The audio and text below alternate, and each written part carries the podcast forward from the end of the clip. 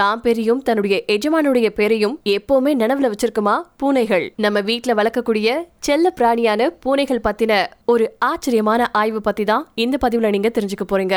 மேற்குலகுல செல்ல பிராணிகளின் வரிசையில நாய் மட்டும் கிடையாது பூனையும் அடக்கம். இந்தியாவில நாய்களுக்கு இருக்கக்கூடிய செல்வாக்கு பூனைகளுக்கு இல்ல.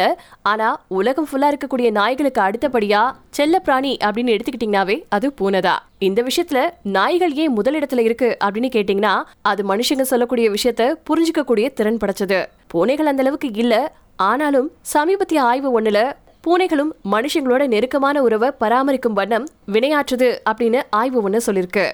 நாய்களுக்கும் சரி பூனைகளுக்கும் சரி ஒவ்வொரு வீட்லயும் நம்ம பேர் வச்சிருப்போம். ஆனா அறிமுகமாகாத நபர்கள் இவங்களை சந்திக்கும் போது எப்படி இதை கூப்பிடுவாங்க?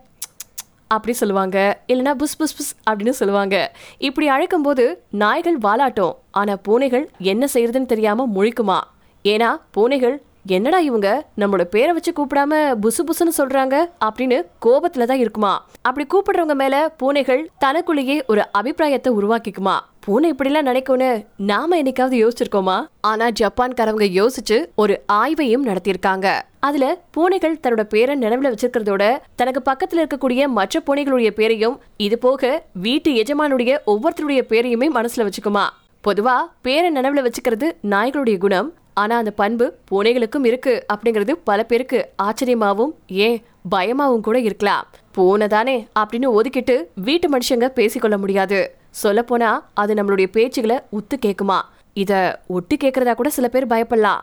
ஜப்பான்ல விலங்கு அறிவியல் ஆராய்ச்சியாளரான சாகோ டகாகி மற்ற ஆராய்ச்சியாளர்களோட சேர்ந்து இந்த ஆய்வை மேற்கொண்டிருக்காரு. இவர் இந்த ஆய்வுக்காக பல பூனைகள் இருக்கக்கூடிய வீடுகளை தேர்ந்தெடுத்திருக்காரு.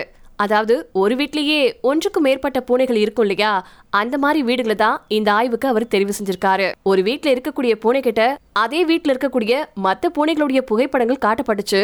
அப்படி காட்டப்படும் போது காட்டப்படக்கூடிய பூனையின் பேரை உரிமையாளர் பெயர் சொல்லி அழைக்கிறத பதிவு செஞ்சு அது ஒழிக்க செஞ்சிருக்காரு. குரல் பதிவை ஒழிக்க செய்யும் போது ஆராய்ச்சியாளர்கள் ரெண்டு வகைகளை கடைபிடிச்சிருக்காங்க. ஒன்னு புகைப்படத்தில் காட்டப்படக்கூடிய பூனையின் உண்மையான பேரை ஒழிக்க செய்யறது. இதை ஒழுங்கு நிலை அப்படின்னு அழைக்கிறாங்க. ரெண்டாவதா படத்துல காட்டப்படக்கூடிய பூனையின் பெயருக்கு பதிலா வேற ஒரு பூனையின் பெயரை ஒழிக்க செய்யறது. இது ஒழுங்கற்ற நிலை அப்படின்னு சொல்லப்படுது.